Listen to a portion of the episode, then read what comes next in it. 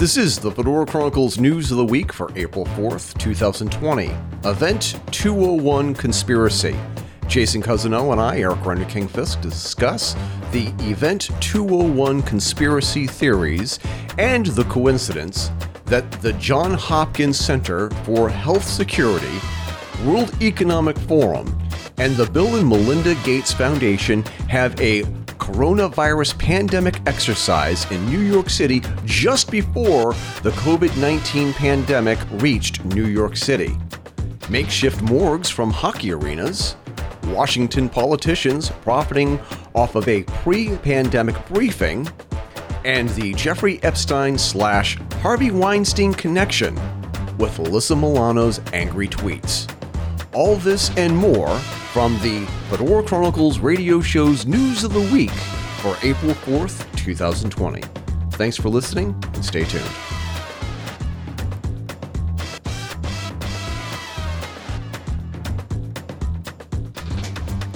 Yeah. That's just how lazy I am. I can't even lift my hand to my head. Uh, so, um, I just hit the record button. What folks don't seem to realize um, in the listening audience is that we still have internet access, but the internet access is so spot so spotty and is so inconsistent because the kids are at home at school and they started a half hour before Jay and I usually record. So, because the audio quality is better on Jay's phone with his Bluetooth, and it's a brand new phone, right? Yeah, yeah, I just got it uh, a couple weeks ago. All right. So the audio quality is actually better on Jay's phone than it would have been over the internet, the way we had been doing it in the past. So, um, anyway, and I sent you a whole bunch of links, and I don't even know where to begin other than to tell you that the name of the episode that for the show page, it is, um, you could just do a, a quick search for uh, news of the week for April 4th, 2020. And the title of the show is Event 201 Conspiracy, because apparently everything that we're going to talk about this week is just circles around Event 201. Um, and I'm not sure where exactly to begin with that. Maybe we should talk about what's going on in the news. Um, and then just get to. Well, yeah. I mean, I know I know a lot of people in my friend circle in the area are worried about, like, I think, who was it? Was it Florida? Basically, they issued an order where don't leave your home. Right. Unless you have to go somewhere, don't leave your home. So if you're just good leaving to go and pick up food, even, they're like, just order it in. Right. You know what I mean? So, um, yeah, it's it's a little ridiculous. I understand Florida taking that measure because it does affect the elderly more. So anywhere there's more retirees makes more sense to be more drastic, if you will, with the measures they're taking in order to prevent the spread. That I get. I do. I understand it. Right. But like the area I'm in is not really there's not a whole lot of retirees. So I don't know that such an order is going to help at all. You know what I mean? No. So, issuing an order to keep people in in an area where I'm at, where there's not a lot of people who are at risk for getting it, I'm not sure how much it's going to impact the likelihood of people, you know, reducing the number of people that get it. You know, because when people are older and they know they're more susceptible, with age comes wisdom, and they just don't go out as much. They know that they're at higher risk and they don't want to die. Well, most of them don't. So they're not going to go out. So it's kind of if they know they're at risk, there's always a there's already a self-imposed um, travel restriction for lack of a better term. Yeah. And that's the, you know. One of the things that it's, it's Go ahead. One of the things that's really scary is not so much the virus itself, is the the rumors surrounding the virus.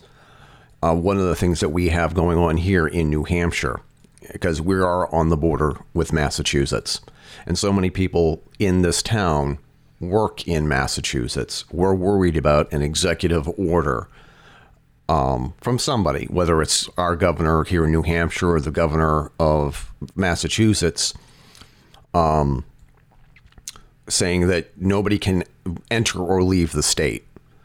The governor of Massachusetts has already said that if you come to Massachusetts from another state, you should self quarantine for 14 days. But what about the people who work in Massachusetts every single day, like I do? What do we do? Um, the policy that we're sort of following where I where I work is that you get in your car, you drive to work, you leave you you leave your car after you park in the parking lot, you go inside, you do your business as usual, and then when you get out, when you get out of work, go to your car and go straight home.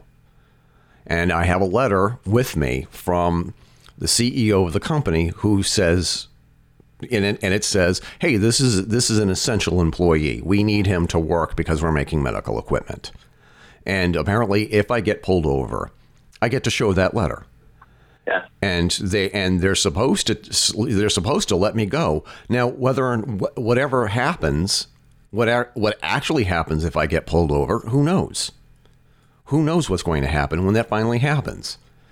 Um, but it's it's it's weird and unusual that I have this letter of transit, as it were, for like you know with the Casablanca reference. Um, exactly right. I mean, it's it's it's outrageous to think that here in the quote unquote land land of freedom, that the the idea that you may be stopped by police and you know they pat us, please. You know what I mean? Yeah. It's just so and it's the it, it, it goes against everything that I thought uh, the United States is. Yeah, I just I don't I don't get it, you know. And, and again, how often does the government give back power after it's had it? Everybody's been asking that question, Jay. What happens after this yeah. crisis? Are they going to surrender some of their executive powers that they've granted themselves? Um, I don't know. And well, the bigger question is, what do we do if they don't? Well, how can you protest if you if you have an order telling you to stay at home? I'm not going to get on my well, I'm, I'm, not I'm not going to put yeah. I'm not going to put on a yellow vest and march in place on video and say I'm protesting the government. Uh, it's not. That's not going to happen. That it's how how how do you protest this if you can't leave your house? Now, speaking of protests, I, I don't want to get ahead of ourselves, but I did want to talk about the um, how uh, warehouse workers in Amazon and Whole Foods and other stores are um, are striking because of the unfair and unsafe working conditions. But the thing is, before I get started, I want I wanted to talk about Event 201. Um, did you have a chance to look at look it up yet? Yeah, I've looked up the Event 201. All right, and I've gotten a lot of different things about it. Yeah. Um, I don't know if per se it's a conspiracy or conspiracy theory surrounding Event 201. I do think that the timing is quite unusual. And this is for the Center for Health Security.org, Event 201. I'm not going to read the whole thing. Um, the John Hopkins Center for Health Security, in partnership with the World Economic Forum and the Bill and Melinda Gates Foundation, hosted Event 201, a high level pandemic exercise, on October 18, 2019, in New York, New York. The exercise illustrated areas where public slash private partnership will be necessary during the response to a severe pandemic in order to diminish large scale societal consequences. In, um, let me think here. This next paragraph, I think is also really interesting. In recent years, the world has seen a growing number of epidemic events amounting to approximately 200 events annually. These events are increasing and they are disruptive to health, economic, and society. Managing these events already strains global capacity. Even absent a pandemic threat, experts agree that it is only a matter of time before these epidemics become a, gl- a global become global. A pandemic with potentially catastrophic can- consequences. A severe pandemic, which becomes Event 201, would require reliable cooperation among several industries, national governments, and key international institutions. So basically, what had what happened is that they had an exercise in New York City with an imaginary imaginary coronavirus back in October of last year. This is like not even six months ago. Um, right. And one of the things that they had, quote, discovered in their exercises that somewhere around 64 million people could die during a this pandemic exercise, as it were, um, because we're just we're, we're just not prepared for it.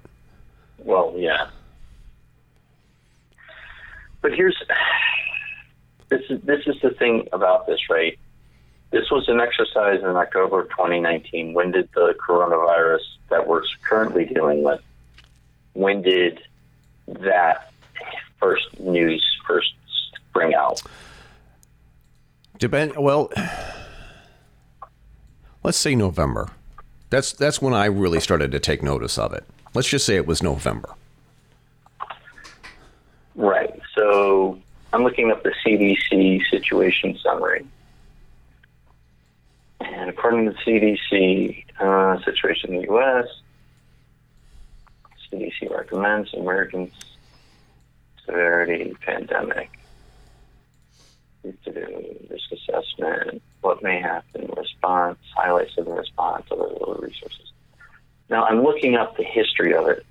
When did it you know, when did we first start hearing about it?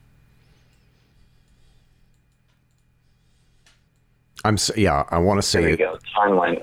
I, there's there's here's one that says it's a timeline on Axios.com, which I've never heard of. But Yeah. So it looks like um, December 10th. December 10th, Wei Guixian, one of the earliest known coronavirus patients, starts feeling ill. So right at the end of the year. Um, so it really was right at the end of the year. So this was hosted in October. Yeah. And this is just another one of those coincidences, right? You think? Like the the coincidences between the Lincoln and Kennedy assassination doesn't mean anything. Right. Those are just coincidences. Right. You know.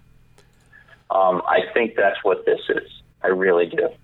Um, if it isn't a coincidence, I'd have to see some hard evidence of it. You know, like some member of the the you know the they've got a picture on the on the Center for Health Security.org site. They've got a picture of this U-shaped table with a bunch of people sitting at it. If one of the people sitting at that table was like the person in charge of the place that it leaked out from, then I'd say, okay, you've got. I could see why you have that conspiracy theory. Yeah, but it just doesn't. It just doesn't jive for me. It doesn't. Why? when it comes to any conspiracy, someone has to have something to gain, and who is gaining anything from this coronavirus outbreak? Yeah, I think getting what they want from this. What I think actually happened is that months ago, somebody raised the alert saying we've we've we've noticed an increase in coronavirus infections that we're not familiar with. We should have an exercise and see what would happen in the event that this became a pandemic, an actual outbreak. I think that for a change, people were actually sort of looking at the news and saying, we should have an exercise. We should see what happens because this this is really serious. I think that it's because of Event 201 and this exercise with John Hopkins. I think that's the, one of the real reasons why people in our government are sort of freaking out about this because we just had this exercise. We found out that we're not prepared. We're not prepared for Especially what you're saying. It's it's not that. Um, what you're saying is the they didn't hold this exercise like the, the exact opposite conspiracy. They didn't hold this exercise because they knew this was going to happen. This happened, and because they had this exercise, everyone's kind of a little overreacting to it. Is that what you're saying? I, I think that's exactly what I'm saying. I think it's the reverse, or the re- reverse of a conspiracy theory. I think is how you said it. Yeah. I think that I think that somebody sounded the alarm bell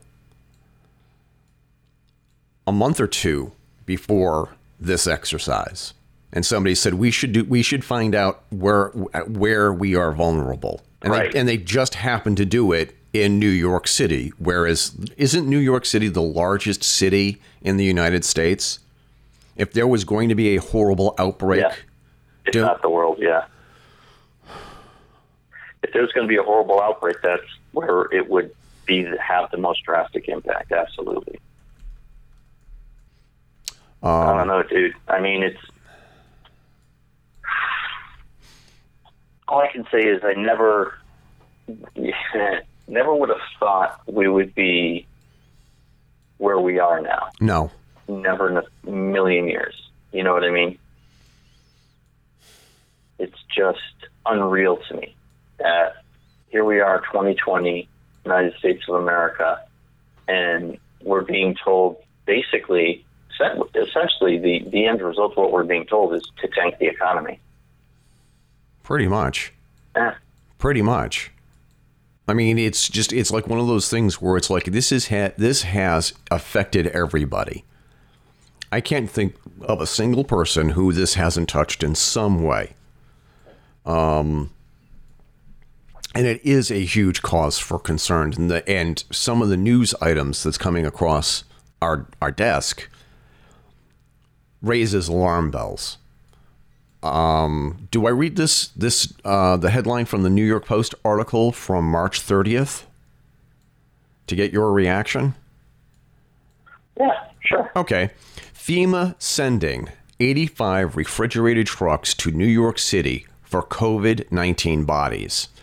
This is from Julia Marsh, and it was published March 30th, 2020, which is a couple of days ago. Mm-hmm. And I'm getting these. Oh, of course. And wouldn't you know the the audio, auto, the the video, um, yeah. the the video automatically plays when you clicked on this. New York City is oh, so course. sh- oh, yeah. New York City is so short on morgue space for the coronavirus victims that FEMA is hauling trailers in to store the bodies. Quote, we are sending refrigerated trucks to New York to help with some of the problems on a temporary basis. FEMA Regional Director Thomas Von Essen said at a Manhattan press briefing with Mayor Bill de Blasio on Monday. The city is expecting FEMA to send 85 trucks, although their capacity was not immediately available. Similar trailers are already used to hold 40 bodies each. The additional FEMA trucks could double the city's morgue capacity from 3,000 to 7,000. I'm sorry, 3,500 to 7,000. Von Essen, who served as the FDNY commissioner during the September 11th, 2001 attack, said the military also sent 42 people to the medical examiner's office in Manhattan to help process the 790 fatalities. So FEMA is sending refrigeration trucks to handle the dead. That's scary. Uh, it's scary, but it's if we're expecting as many more people to die from this now. One of the projections that I saw predicted that by mid-April we'll have hit the peak, and then things will start tapering down after that. But it won't actually. Things won't be quote unquote back to normal until like end of May, end of June kind of area. Um, that was one of the projections I saw, and I, I don't have the link for it in front of me. But if we're expecting up to 20, I think it was 2,600 deaths a day at the height, then you got to figure, and this is these are all of these numbers were projected just for the United States. Then you've got to figure New York having the lion's share of that. So figure they have like 400 deaths a day. Yeah. That means their more capacity of what did you say, 3,000, 3,500, something like that. Um, let me just read the sentence. They've either got to The original Yeah, FEMA they- trucks could double the city's morgue Okay. capacity from 3,500 to 7,000. Right. So 3,500 bodies is what the morgues can currently handle. And if we're expecting 500 dead a day, that means the morgue is full in a week. All of the morgues are full in New York City in one week. And that's at the rate that's projected two weeks from today. Remember what's caused the Black Plague? What caused the spread of the Black Plague? Um, fleas on rats. Well, that's what caused. That's what basically initiated it and spread it in the beginning. But after a while, it was the fact that they were not the the, the dead bodies were accumulating so quickly that they weren't able to properly dispose of them. So it's actually the dead bodies decomposing some that extent, help. yeah. that helps spread the Exactly. the disease. Yeah, because then that's where the, the rats would eat the dead bodies, the fleas would eat the blood of the rats, the fleas would spread to the humans, blah blah blah. Right. So we have to find some way of dealing with the dead. And when we're getting a large number of dead people, we do have to have a means of containing any contaminants those bodies may have. So this is not something that, I mean, it's not a comfortable thing, but it's not something that terribly surprises me. This is something that, you know, they have to plan for when dealing with an, an outbreak like this. Is it a good thought? Hell no. Certainly, you know, it's it's not putting me in my happy place. No, That's for damn sure. But at the same time, is this something that we should be worried about? Not really. We should be glad we're able to do that. right. It's like an article I saw that said the uh, the Navy was bringing in some of their medical ships to like New York and stuff like that to help deal with the outbreak. The Navy medical ships add hundreds, if not thousands, of beds, depending on how many they're sending. So yeah, fuck yeah, let's do that. Let's let's get you know if, if we can help out where we can with our with our military facilities that are mobile, fuck yeah, we should do that, you know? And the article I was saying something disparaging about uh, Andrea Ocasio Cortez, but to be honest with you, I don't give a fuck at this point. No. The fact remains is that if we can mobilize military resources to help the civilians that are in danger, we should fucking do it, and that's what we're going to do. You know, that to me is more important. I don't care about the petty politics at this point. It's bullshit it's going to be interesting to me to see is, and I was talking with one of my coworkers about this yesterday. What's going to be interesting to me is to see what happens after this, Right. you know, because like there's a bunch of bloat in the relief bill, right? The, what the two trillion dollar relief bill that is out there has so much fucking pork in it, and depending on what media you watch, determines what pork you're hearing about. You know, I tend to to watch more conservative media, although I'm trying to break that habit. So I see more of the pork that's being put in by the Democrats. But the truth is, Republicans are putting their own damn pork in there. What I would like to see is in November a huge outcry of via voting from the public saying you people took advantage of us being distracted by people we love and care for dying. Every last one of you needs to be out of office. I would love to see that happen. Is it going to? Eh, probably not. We'll be distracted by something else. You know, when we're not worried about our neighbors dying or ourselves dying, you know, we have a very low memory for things that have pissed us off, is what it boils down to Right. good, bad, or indifferent. That's just how it is. So we'll have to see how it goes. How's this all Again, my going? hopes aren't high. How is how is this all going to play out? And what what's going to be the repercussions to all of this? what's what well, here's the like thing, how, right? how is how is this going to transfer how many people how, how is this going to transform the country that's one of the things that um, is the and we've tackled this issue for the past three podcasts i believe. Three episodes of our podcast. Mm-hmm. whereas we keep asking ourselves how is this going to transform the country? This is a transformative event, and many of the people that I that I've been listening to while doing work around the house, getting the podcasts together, um, everybody has says that this bill, everybody that I've listened to anyway, has said that this bill is the greatest transfer of wealth in the history of the United States. And basically, what a lot of people are saying is that this bill doesn't do hardly anything at all to help everyday people just to stay afloat and pay the bills. What this really does is that it makes it easier for monopolies, large the large monopolies to gather up smaller monopolies and provides a cash resource and incentive for the top 1% of the country to gobble up all of the other resources that are now going to be available with all of these small businesses that, that will be closing. Okay, so this is this is something I was discussing with my girlfriend Steph. So shout out to Steph. Um, and one of the things that she despises about our government is that both parties are in the pockets of big businesses. And she actually said to me, "You watch whatever stimulus they're going to do is going to benefit large companies before it benefits anyone else yeah. because that is what they care about. And so, she's right. Yeah, I mean, she's spot on right. You know, that's the way. That's the way our government runs. They take care of the people who take care of them. You know, this could be. Here's here's my worry.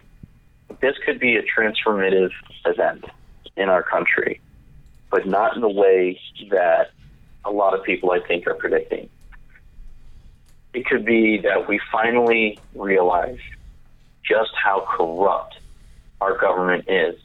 And our government is so drunk on its power that they, you know, the manipulation of the elections that has been going on with mostly on the Democrat side the past two elect this like this election and the last election. Um, they don't release power. They don't even pretend like, oh no, we might get voted out of office. They're like, I'm in office. I got you through this. I deserve to keep my position. That's the that's the one that worries me because then what is going to happen? Do we have the wherewithal to live up to the expectations of our founding fathers? do we even have the wherewithal to live up to the standards of our the my grandparents' generation, the, the quote unquote greatest generation, the World War II generation? How would they have reacted to this? You know, would they have taken any of this lying down? I don't think so. I think they'd be pretty fucking pissed, to be honest with you. I think that this so is what happens. Yeah, go what ahead. happens if they take the power and they don't give it back? To re- repeat something that I said earlier. They're helping out their friends. They're helping out the, the large corporations. Even though we have monopoly prevention laws, we have monopolies in this country. It is illegal in this country to have a monopoly, but we have a lot of monopolies. Oh, sure. Right? And it's because the government doesn't do its due diligence, it doesn't do its job to prevent those monopolies. So I can honestly see,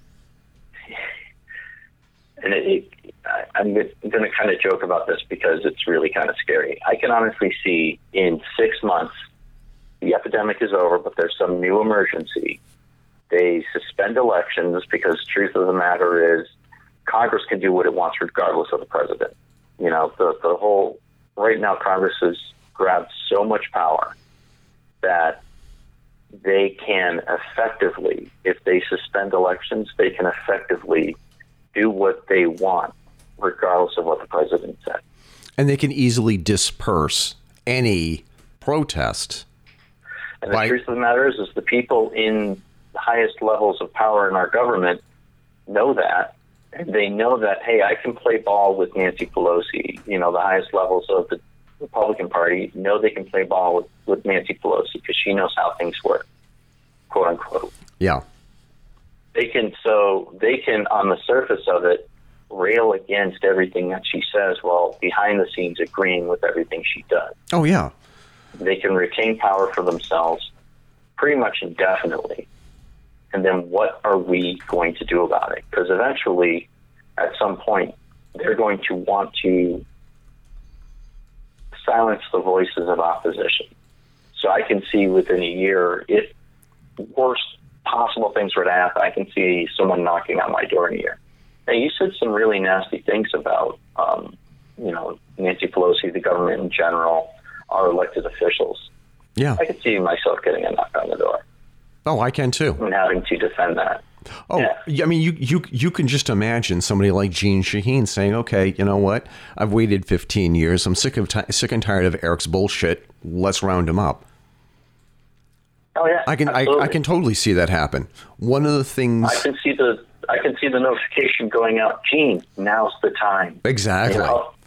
you know, and that there's there's at least 19 other people here in New Hampshire that has been critical of Jeanne Shaheen on their websites or on their blogs or the social media that have been targeted for all of these years. And this could be the one event they say, okay, this guy is fomenting discord. This guy is posting some um, reckless material on his platform. We need to get rid of this guy. Um, Well, one- you've got to remember some of the some of the things that were being discussed even before this outbreak, right? Was the the dangerous um, rhetoric, the dangerous partisan rhetoric. Remember, before any of this happened, Facebook, Google, we were complaining, bitching about them suppressing, using their platforms to suppress speech that they disagree with right. dangerous language, right? They were already discussing that shit. Now, how how hard is it to imagine that in this day and age, with everything that's going on right now, they're like, we don't. It's it's too dangerous right now for us to have people questioning, uh, uninformed people questioning the motives and methods of the federal government we cannot afford that. The country cannot afford that right now. Is that too big of a stretch to imagine? I can't see how it's not a stretch. Uh, Because we've Well, I can documented see it happening though. We I oh I can oh I can see I I can can see it see it. happening Yeah. absolutely. I can totally see them doing this, and that's the scary thing. Whereas is that you know for a fact, it's been a proven fact, and we've done this over and over and over again. Google and Facebook have been deleting posts or or altering search engine results to prevent people from seeing some subversive material. Right. One perfect example: Tim Pool has a has a podcast, and um, and he he simulcasts it on YouTube, and they keep demonetizing specific episodes that are critical of the government or talks about the reality of what's going on with the COVID nineteen virus. Um, you look at somebody like Jimmy Dore. Jimmy Dore is has these subscription purges. And I thought, oh, that's come on, Jimmy, that's that's bullshit. Only to go and see that I've been unsubscribed from the Jimmy Dore show on YouTube at least twice now. And I don't ever remember clicking the unsubscribe button. I, I, I don't remember Yeah. seeing that. Now, one of the things that Jimmy Dore had been talking about with the author of Goliath, the 100 year war between monopoly, power, and democracy, Matt Stoller was talking about how everything that we saw with the debates on the Senate and the congressional floor for this new bailout bill was really nothing more than kabuki theater. And that the people who are supposed to be on our side, like the like the Bernie Sanders, put up a fight Yeah. to make sure that this bill had protection for workers, um, or wanted to make sure that poor people were not going to profit from this too much. Like if it, like if you don't make two thousand dollars a month, then you should not get two thousand dollar check from the government for the month of April. I'm just going to use that as an example. And Right. what they what they had done is they already had agreed on this bill. This bill is going to get passed. This this one bill is going to get passed, and it and it's going to help the people who are in the best position to impose the monopoly that they want, that the deep state wants. It provides the money and the resources for large corporations to gobble up smaller corporations, consolidate power, and Yeah. to and to put into place emergency powers or the next time that they want to do something like erode some more of our civil rights, like our right to assemble.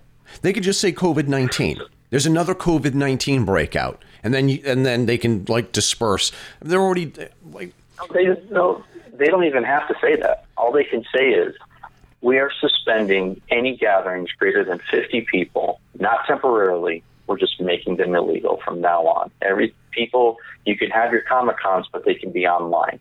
You have to have, you know, they just make it extremely difficult for people to gather, and anything more than 50 by imposing things, all in the name of public health concerns. In order for us to be hardened against this one virus, it's like taking your shoes off at the fucking airport. One guy tried sneaking a bomb in his shoes. So for the last 15, 20 years, we've been having to take our shoes off at the airport. Do you know how many bombs that have stopped? None. Zero. That hasn't stopped a damn thing. Steph and I have been talking about this too. It hasn't stopped a damn thing. But we still do it because it gives us a semblance of feeling of security and protection. So, what's to stop the government after this outbreak is done? You know, with heavy hearts and great concern for the safety. The lessons we have learned from this is we, as a people, need to take advantage of the new technologies and not gather in groups greater than 50 because if a virus were to break out, if this had been a deadlier virus, it would have been more catastrophic. Imagine if this this someone infected with this had been at Comic Con in San Diego. You can hear it. You can already hear it. oh yeah, You know, so they they already and I'm not the first person to think of this. Not by any stretch of the imagination. I guarantee you, there's people in government right now that is, that have already thought of that and have, are are already working on the press releases. Right? I, I the thing that scares me the most is how little I've come to trust the government. And anytime an emergency like this pops up, you got to remember the reason why Hitler took power in World War II, post World War One Germany, is because of World War One, because the people were frustrated and pissed off. They needed a boogeyman, and Hitler gave them one. yeah, You know, so right now we've got a huge boogeyman. It's a nameless, faceless boogeyman. They're little microbes you can't see with, without a microscope. But if people are scared enough, they'll be willing to say, well, I'm okay with giving up a little bit of my right to assembly in order to prevent something like this from happening again. The truth of the matter is, freedom is scary. Freedom is dangerous. yeah. Freedom is a chaotic, dangerous, having a free society. It is absolutely dangerous. The people of the Wild West walking around with guns on their hips out in the open were more free than we have been in the 20th century ever. But it was a more dangerous society. Oh sure. You were more at risk of getting robbed, you know, having your things taken from you, someone just getting pissed off and shooting you. It was more dangerous, but it was also more free. And the more we look at our quote unquote advanced society, the less and less freedoms we have we're allowed to have in them. Because you've got to be willing to sacrifice some things to live in an advanced society. Like, are we committing an So I can active? Yeah. Go ahead. No, you go ahead. Are we committing an act of subversion by act, just merely talking about this? and saying, Yes, we are. we don't trust what the government is doing. And it's not it's not about Donald Trump and it's it's it's not about Jeanne Shaheen or Maggie Hassan or your senator um, Mitt Romney. It's the it's the entire it's the executive branch. It's and it's it, and it's the congressional branch um, who are exercising this power and probably there's probably something about the virus that we're not being told. If they're Oh, there's definitely something we're not being told. I mean, the the simple fact of the matter is, is that I don't know if you actually saw this, and I'm actually looking for um, an arena on John Fitch Highway. It's not really a highway. It's it's it's just a it's just a, a long road um, in Fitchburg, Massachusetts, is being converted to a morgue in the event that this thing breaks out. Now, there's some people who are saying it's all for show. There are other people who say this is just a precaution in the ev- in the event that it does get that bad. Well, see, that's the other thing too. Is a couple, of things that have popped up in my head as you've been talking. Are we seeing the big, the beginning of a corporatocracy? Is this going to be the beginning of corporate America claiming ownership and really running the country through corporate sponsors? You know, Yeah. like, are we going to start seeing our politicians wearing like the jumpsuits of the Formula One and NASCAR drivers with badges all over them Yeah. that are sponsoring them? yeah. Yeah, that's been a meme for And quite I, a long in all time. honesty, yeah, I mean, we can, can. You? I can see that happening. Is this the beginning of that? Are they make laying the groundwork now so that in 15 years, our children will know who to vote for because of the appropriate corporate sponsorship behind those people? I kind of wish we would do that now. Yeah. That they would wear jumpsuits that say, "Hey, I've received." You know, the bigger the the bigger the patch that they're wearing, the more money they receive from that corporation. Elizabeth Warren would have a giant patch on her back with the logo of Raytheon right on it. Um, and then you would have um, like the same announcer who who um, introduces the Super Bowl is going to be the same guy who says the presidential state of the union is brought to you by Budweiser and by Pepsi Right. And by Ford Motor Company. right? And I mean, it's it's just so frustrating because there's so much that could happen, and there's a lot of it that can be done under the pretext and pretense of in order to prevent the next outbreak. You know, Yeah, I'm wondering if you want to go full on conspiracy theorist, right? right. I don't honestly believe this, but if I put on my conspiracy theorist hat and I really let my imagination run just a little bit because it gets too scary if I don't keep control of it, they could, the toilet paper thing, they could let it go and not do a damn thing about it for a while until someone gets killed and robbed for toilet paper. And then they use that as an excuse to take our gun Yep. you know, and then, you know, they say, well, you can't gather more than groups of 50 people. And then they say, well, you know, even, even though the, the virus is, is, is going down, we are going to have to keep social distancing in place until we are sure that this has gone by. So have you, you've seen the posts on Facebook about we have Schrodinger's disease, right? Yes. We're told we all have this disease. We're not able to test for it. So you simultaneously have the disease and don't have the disease. So you have to act like you have the disease even though you may not have it. Right? So like, who's to stop them? For all we know, it's already dying down right now. We have no idea. And again, I'm wearing a full on conspiracy theory hat. This is not what I think is happening. This is the conspiracy theory vision of what could be happening. So they could it's up to them when they decide to let us know that everything's okay. It's all clear is who is this social distancing impacting the most? The rank and file people, right? the the people who, like my kids are home. My daughter's going to work today for the last time because their store that she works at is closing. Right? She works at a um, frozen yogurt place. She can't go to work because they're just closing their doors because they're not. She's not making enough money to justify them staying open because no one wants to go in because the way the um, Department of Health has said they have to serve their their frozen yogurt makes it almost impossible for them to sell their frozen yogurt, right? So, you know, it's just one of those things. Or now she's got to look for another job. Who's hiring right now? No, no. I don't think anybody. I mean, no hey, listen, you could check with the hospitals. Everyone's got reduced hours.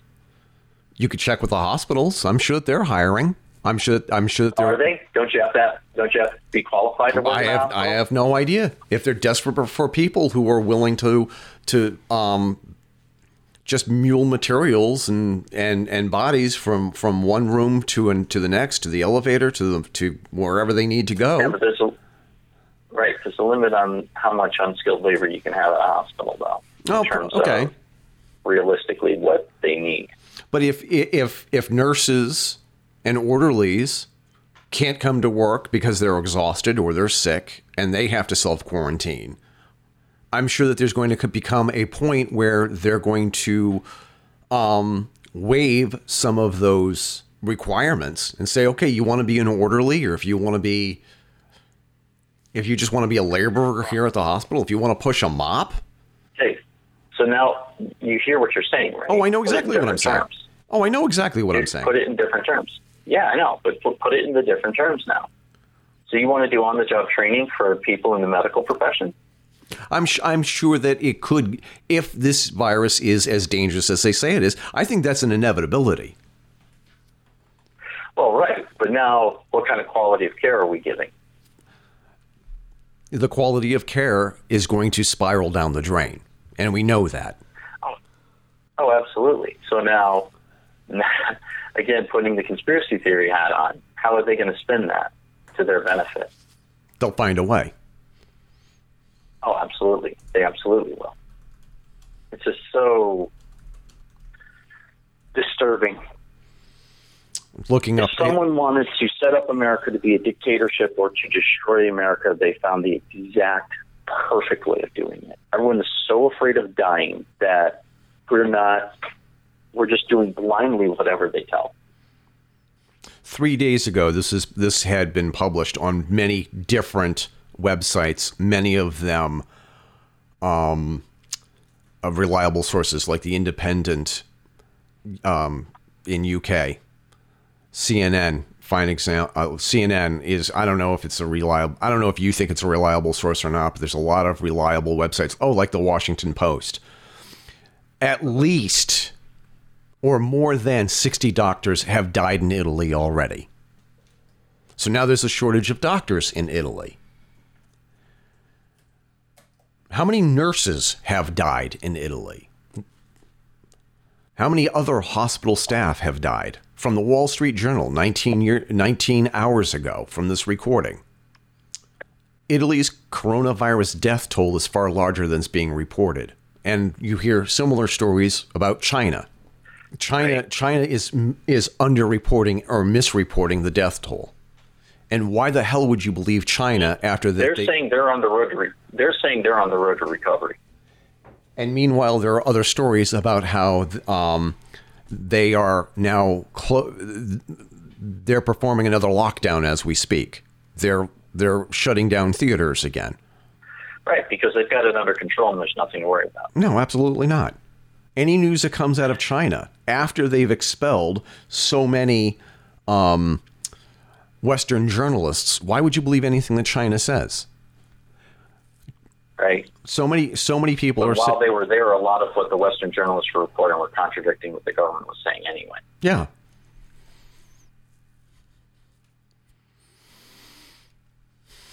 So how many nurses? Scary stuff, man. Yeah.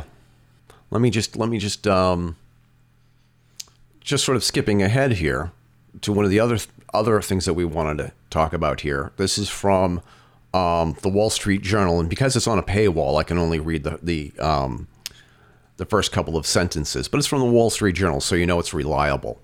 Burr Senate colleagues sold stock after coronavirus briefings. Multiple members of Congress and spouses made sales that saved them from losses before the market slid. And this was published on March 20th. Weeks before the new coronavirus pandemic set the stock market plummeting, several members of Congress, their spouses, and investment advisors each sold hundreds of thousands of dollars in stock after lawmakers attend, attended a sensitive closed door briefing about the threat of the disease. Some of the well timed sales spread spared the senators and their spouses as much as hundreds of thousands of dollars in potential losses, a Wall Street Journal analyst of trade shows. They went to a meeting. They saw, oh shit, this is some, this is serious this is going to cause the markets to tank, and they sold a lot of stock. Um, one senator. You know what they call that if you. They call that. You know what they call that if you or I did that? Oh, that's insider trading, Jay. Absolutely, absolutely. It's illegal when we do it, but it's common sense when they do it. Um, Kelly Loeffler, um, stock sales. Georgia senator sold at least $18 million in stocks. Kelly Loeffler sold at least $18 million more in stocks than before. Um, so she actually she actually made out pretty well. Now you got to ask yourself, how is it that a senator is able to have that much money? Let me just read that headline again. This is from Vox. Senator Kelly. Check her, check her jacket, see what her corporate sponsorship is like. We should. Oh, this is this is this is this is a um, this is a new story published actually yesterday. Yeah, yesterday. We're recording this on on the second. Senator Kelly Loeffler sold at least 18 million dollars more in stocks before the coronavirus crash than previously reported. Loeffler is only is one of many lawmakers under fire for specific for suspicious stock trading activities following a coronavirus intel briefing. This is um, Catherine Burns, published April 1st, 2020. It was published on April 1st, so be careful.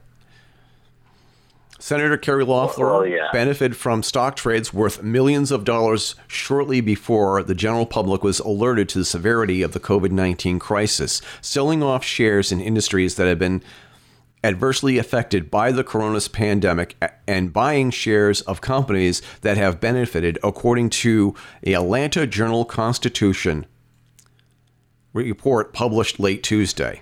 Loeffler, who sits on the Senate Health Committee, first began selling stock on January 24th, the same day the committee held a private all members session on COVID 19, and continued making trades in late February and early March.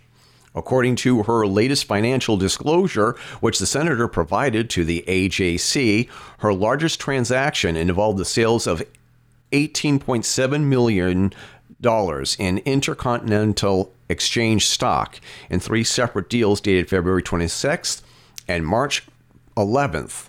Intercontinental Exchange operates global exchanges for several financial and commodity markets, and since Loeffler made her first sale, the stock has fallen by 16%. And don't you think that don't you think that she should go to prison for that? Well, here's the deal on that, okay? What I think should happen is her constituents should be paying attention and they should remember that when news of impending mass deaths were reached her ears, her first thought was, how can I benefit from this financially? That's what should happen. They should remember that. Because if she, she's a congressperson, she's up for election this year. They should remember that when they walk in there and they're like, yeah, this is the woman who sold, who, when being told that thousands of her constituents were going to die and millions of Americans were going to die, her first thought was, well, shit, I better sell I better make sure I adjust my stock portfolio accordingly. That's some scary stuff, right? Jay. That's what they should remember when they walk into the voting booth. And then after that, when she's just a normal citizen like the rest of us, maybe there's a criminal investigation. Because you and I both know that while she's sitting in Congress, any investigation that goes on is not going to result end up with the results that it should. But first and foremost, she should be removed from office. through her constituents, paying attention to what she did, what she's accused of, and what's going on, because that's the way the system is supposed to work. We are the ones that are supposed to be holding our representatives accountable, and we have not been doing that. My concern is that we may have waited too long before we start paying attention. I think it might be too late. That's, I don't know. We'll see on that. Judging by the shenanigans the Democrat Party pulled with Hillary Clinton in the 2016 election, judging by the way things are shaping up in this election, it may very well be too late because I always assume that whatever the Democrats are doing, the Republicans are doing too. Oh, absolutely. They're just, they may be doing it a different way, but they're doing the same fucking thing. One of the things that I have noticed, and this is the silver lining to this horrible storm cloud, is that a lot of people are starting to wake up on platforms like Twitter. And a lot of people are saying this is not a Republican problem. This is not a Democrat problem. This is a politician problem.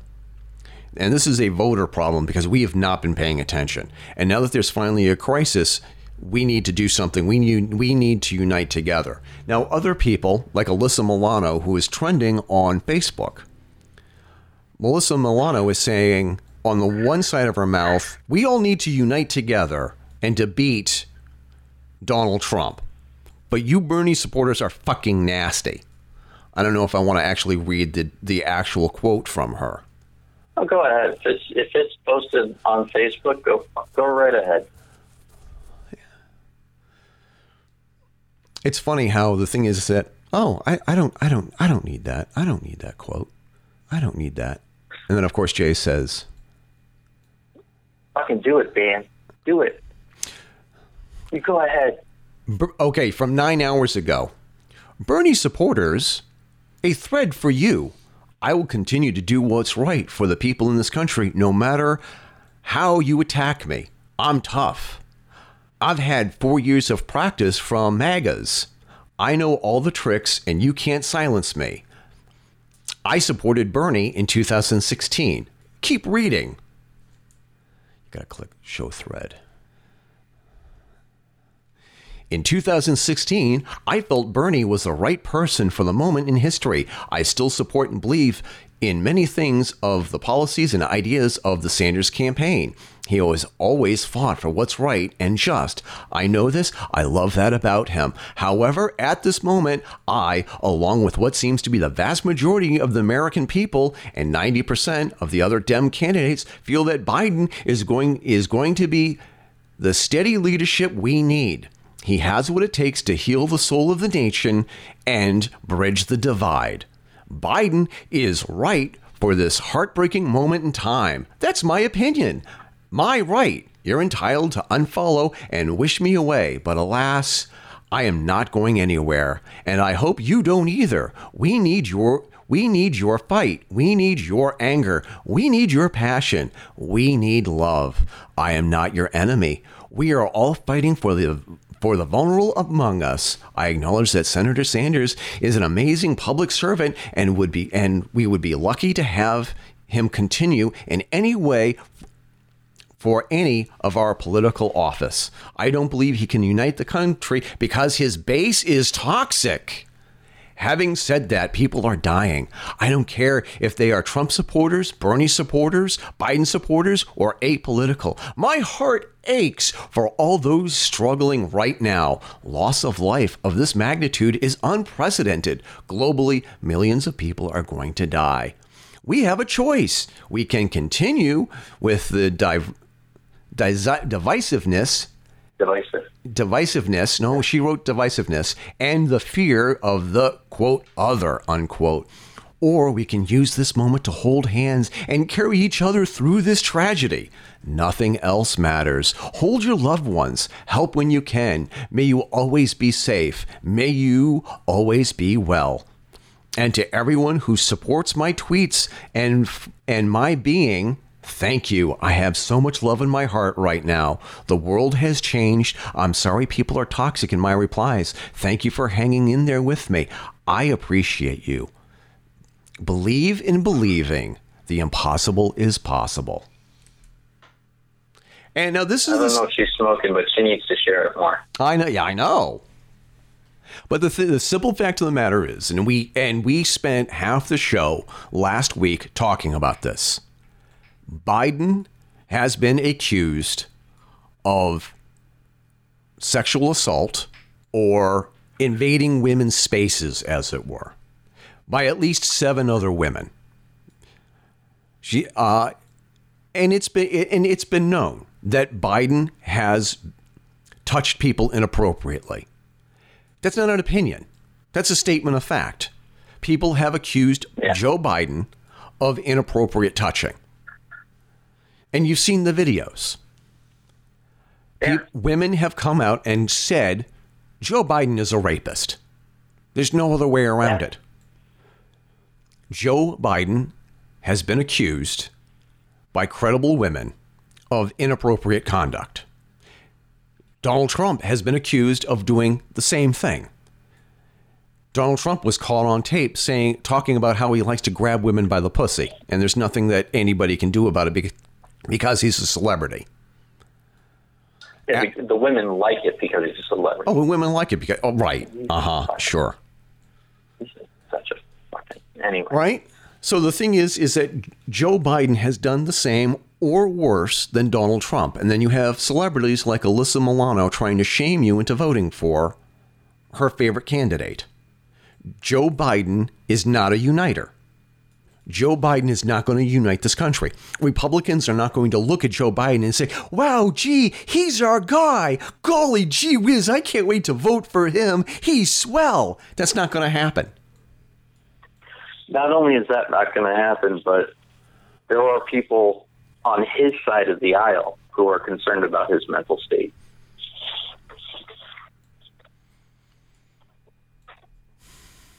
I mean, there's there's real concern, actually, of for Trump too, but there's real concern that Joe Biden may be showing the beginnings of um, dementia.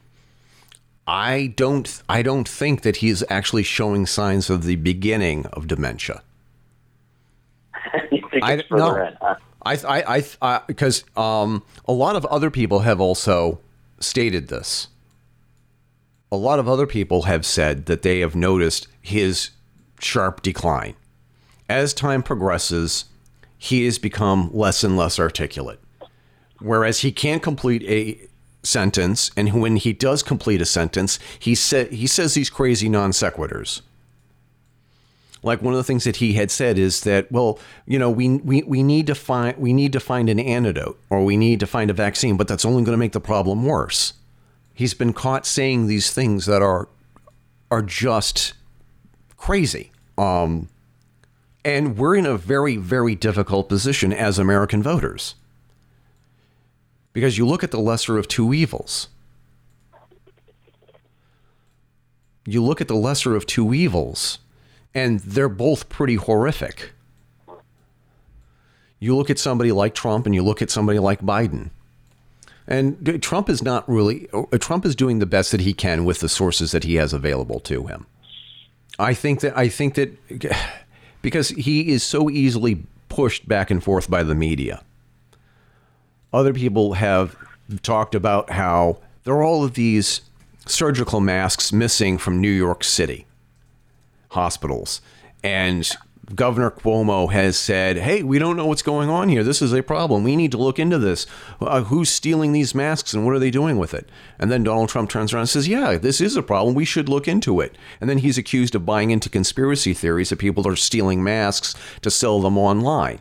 He's just agreeing Yeah. with Governor Cuomo something should be done. So he can't win with some of these people. And that's exactly it. You know, it's like you know the the old joke that I I'll say something and I'll then when people laugh I'll say, you know, you're going to hell for laughing at that, right? Yeah. I'm not going to go to hell for saying it. You're going to hell for laughing at that. The same thing, except it's not a joke with these people.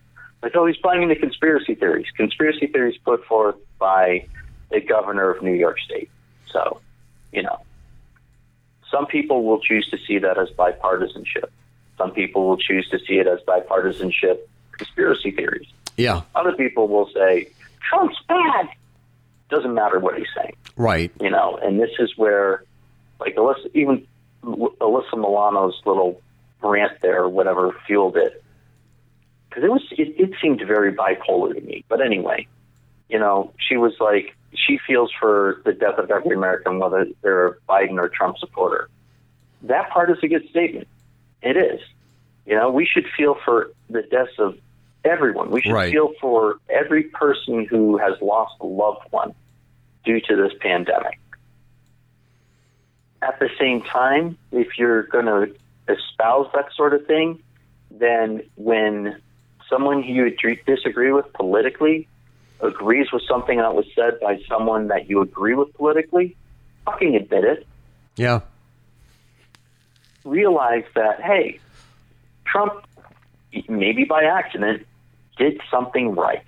Because if you can't admit to that, why should anyone listen to your heartfelt beliefs about the candidate you support? Because clearly you're not willing to give credit to people you disagree with. Right. You know, I'm not saying Alyssa Milano did that. I'm just saying, in general, this people need to really kind of look at what they're doing, and I need to do that probably more than a lot of people. Oh, sure. But you know, so I'm not saying this in a vacuum. I'm not saying that you guys are all bad because I am fucking guilty of this too. Oh, absolutely. I'll flat admit that. One of the things that we're trying drives me nuts though. one of the things that was trending on Twitter um, was the hashtag about stop airing Trump's press conferences. I'm not sure. I cannot remember what the exact phrase was, but there are people like Rachel Maddow who are saying that we should not be airing Donald Trump's press conferences. Here we go. I, Right. this is the Because that way there they can accuse him of a lack of leadership. And one of the things that I had said on March 30th was I totally disagree with the hashtag stop airing Trump. His press conferences are a goldmine for podcasting material. Whatever any president says or does, we should be allowed to have unfiltered access. Remember freedom of the press? Donald Trump should be able to have a press conference, and I should be able to watch it, whether it's on Fox News, CNN, C SPAN, whatever. I should be able to watch Al it. Jazeera. Al Jazeera, I don't care. Right? I should be able to watch it and see for myself what the president is saying. And then use DuckDuckGo to fact check the president. I should not rely on is- what? I should not rely on reminds me of? what? You remember the WikiLeaks thing? Yes. When they said, remember, it's illegal for you to be in possession of this, so we will read it for you and let you know what it says. Yeah. How did that work out? Well, that's it's the same damn thing. They they're still after the same damn thing. They want to be in control of the information that goes out. They want to be the ones to say, okay, we listened to the awful Trump's press conference, and this is what you need to know. We're saving you time and aggravation by listening to this asshole, so you don't have to. But how do I know that they're telling the we all know we can tr- completely trust any of the news organizations. I, Fox isn't biased. Neither is CNN. Come on. I smell sarcasm. Harrison, did you step in sarcasm again? Do you get look at the bottom of your shoe? Do you have sarcasm at the bottom of your shoe? Oh, those are socks. So, do you have sarcasm on you? Yeah, it smells. Um, yeah, I smell sarcasm. assume you're still recording. From me, No. Jay's never been sarcastic. not once in my life. Do you want to cut? You, you I'm not want? even sure what this sarcasm thing is. Do you want? Do you want to cover some other news items that we've sort of? um Because we haven't done a, a, a over.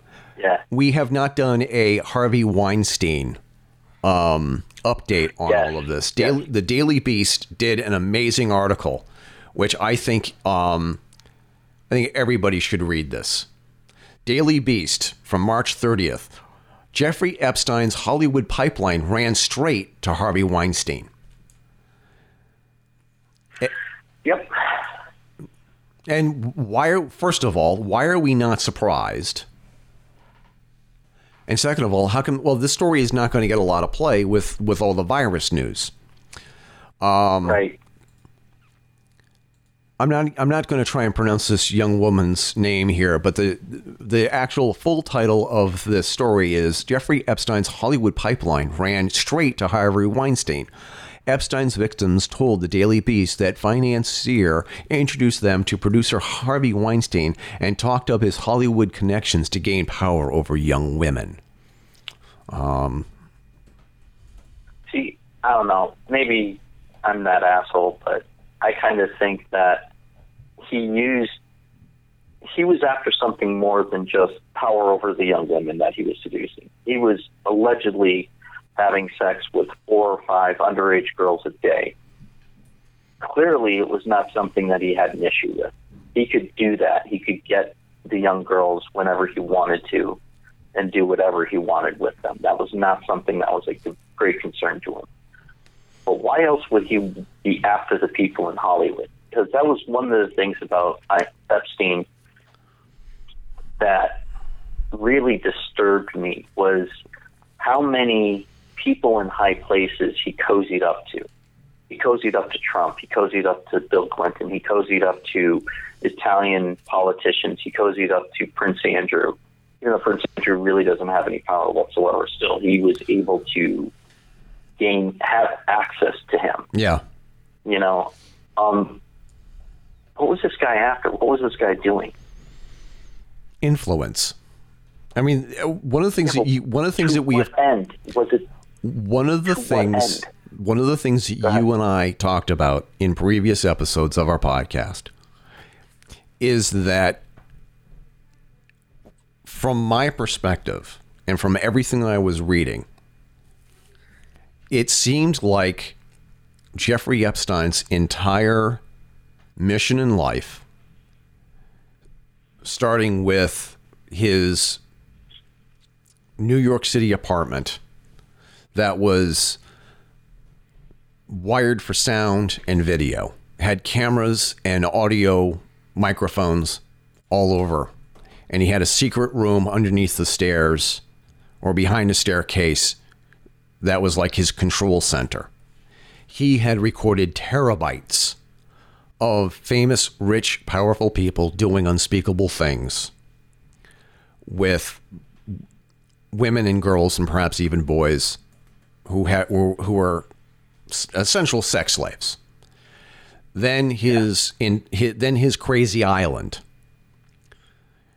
It's clear that Jeffrey Epstein was out to party hard, get laid, and get dirt on other people who are trying to do the same.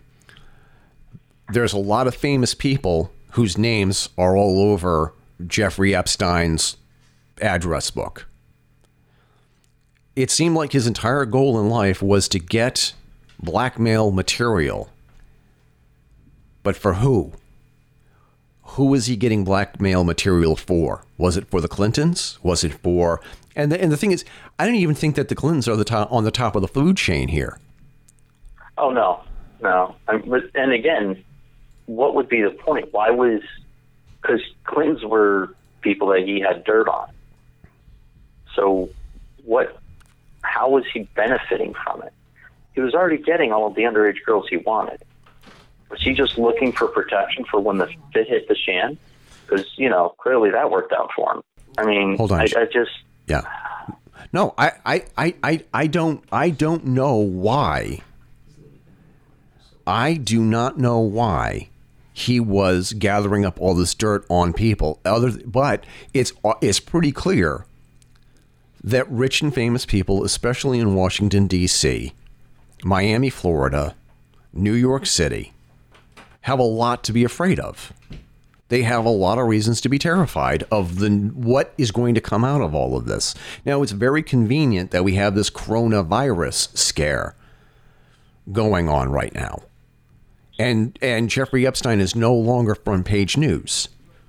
This article by the Right. Daily Beast should be front page news. People should be talking about this, but but they're not. And I'm not saying that the coronavirus was unleashed to get Jeffrey Epstein off the front page. no, but it, it is helping serve that purpose as well. So I don't I don't know what's going to become of all of this. And um I'm concerned that everything going on with Jeffrey Epstein is going to be um, swept under the rug. And, pe- and people are going to get away with whatever it is that they're going to get away with because we're more concerned about not dying from this epidemic. Am I wrong?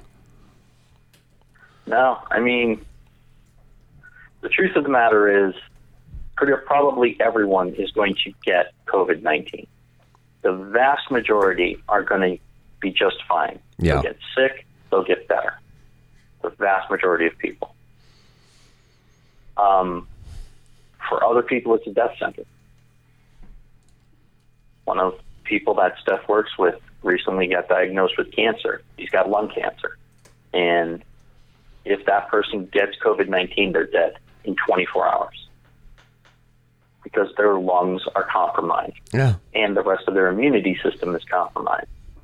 So, yeah, if that person gets COVID 19, they're dead in 24 hours. Before they even, even if they work in the hospital and get diagnosed within an hour of them getting it, chances are they're going to die anyway. Yeah. It's a very, very deadly thing for some people. For other people, not so bad. It is not so dangerous. That doesn't. But this is where I struggle because on the one hand, I don't want to see people die needlessly. Any preventable death that we don't prevent is a tragedy and a travesty. On the other hand, at what point, how much are we willing to sacrifice? How much do we how much damage do we do to society as a whole, to the many, for the sake of the few? Yeah. And I'm glad I don't have to make that decision. What if there were people sitting in the White House, in Congress, wherever, whatever governmental building, and they're being told flat out, look, we can stop this if we do A, B, C, D. And now those people are looking at each other and they're saying, what would that do to this country? Where would we be in, you know, after that is all said and done? Where would we be? What if there are people sitting in the seats of power in our government right now and they're literally saying, if we declared martial law, we could end this in 24 hours. But then how do we recover from that? Or we can recover from this in three Yeah. weeks. If we don't declare martial law, then it'll play itself out in two months. So the numbers of the deaths, you know, we'll be talking about 20 or 30,000 people that are dead. But if we declare martial law, what are the consequences of that? What if they're making those decisions right now? They probably are. What if those are the decisions being faced? They, yeah, pro- they exactly. probably are. And on top of everything else, there's also something else that's going on here in the house. And I have to like cut this off short. Like I, I need to wrap this up That's immediately. Um, there's so many things that we wanted to talk about. There's so many articles. I'm going to post this on the show page for um, March. No, I'm sorry, April 4th. There are a hand- handful of things that I wanted to talk about, including this um, new article written by Whitney Webb talking about the long term implications of all of these executive orders in this bill and this, uh, this bailout package. And I use the word bailout package in air quotes. Yeah. So, anyway, I'm going to keep in touch and I'm going to um, let you know what's going on and we'll talk a little bit. All right, that sounds great. All right.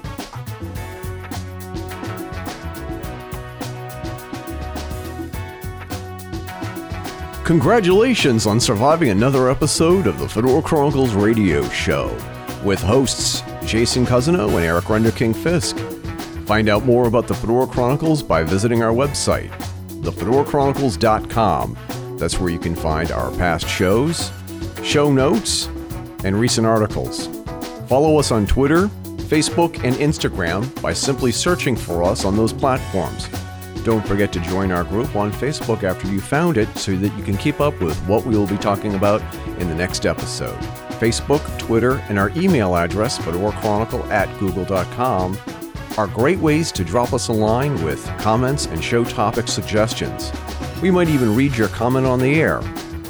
Support the show by contributing to our Patreon page patreon.com slash fedora chronicles for a mere dollar a month you get early access to the podcast updates on what we're doing and for five dollars a month you get all that and a t-shirt or coffee mug terms and conditions apply And thank you to all of our listeners who are already contributing. You can also support the show and show off your incredible, impeccable taste by buying our merch at zazzle.com slash Fedora Chronicles. 12.5% of every sale goes directly into keeping this podcast and all the others on the Fedora Chronicles network on the air. That's zazzle.com slash Fedora Chronicles. The theme song for this show is Royal Flush by Olive Musique. The Fedora Chronicles radio show is edited and produced by Eric Renderking Fisk. Copyright The Fedora Chronicles 2019 2020. All rights reserved. On behalf of Jason Cousineau, this is Eric Renderking Fisk signing off and reminding you to keep your chin up and your fedora on.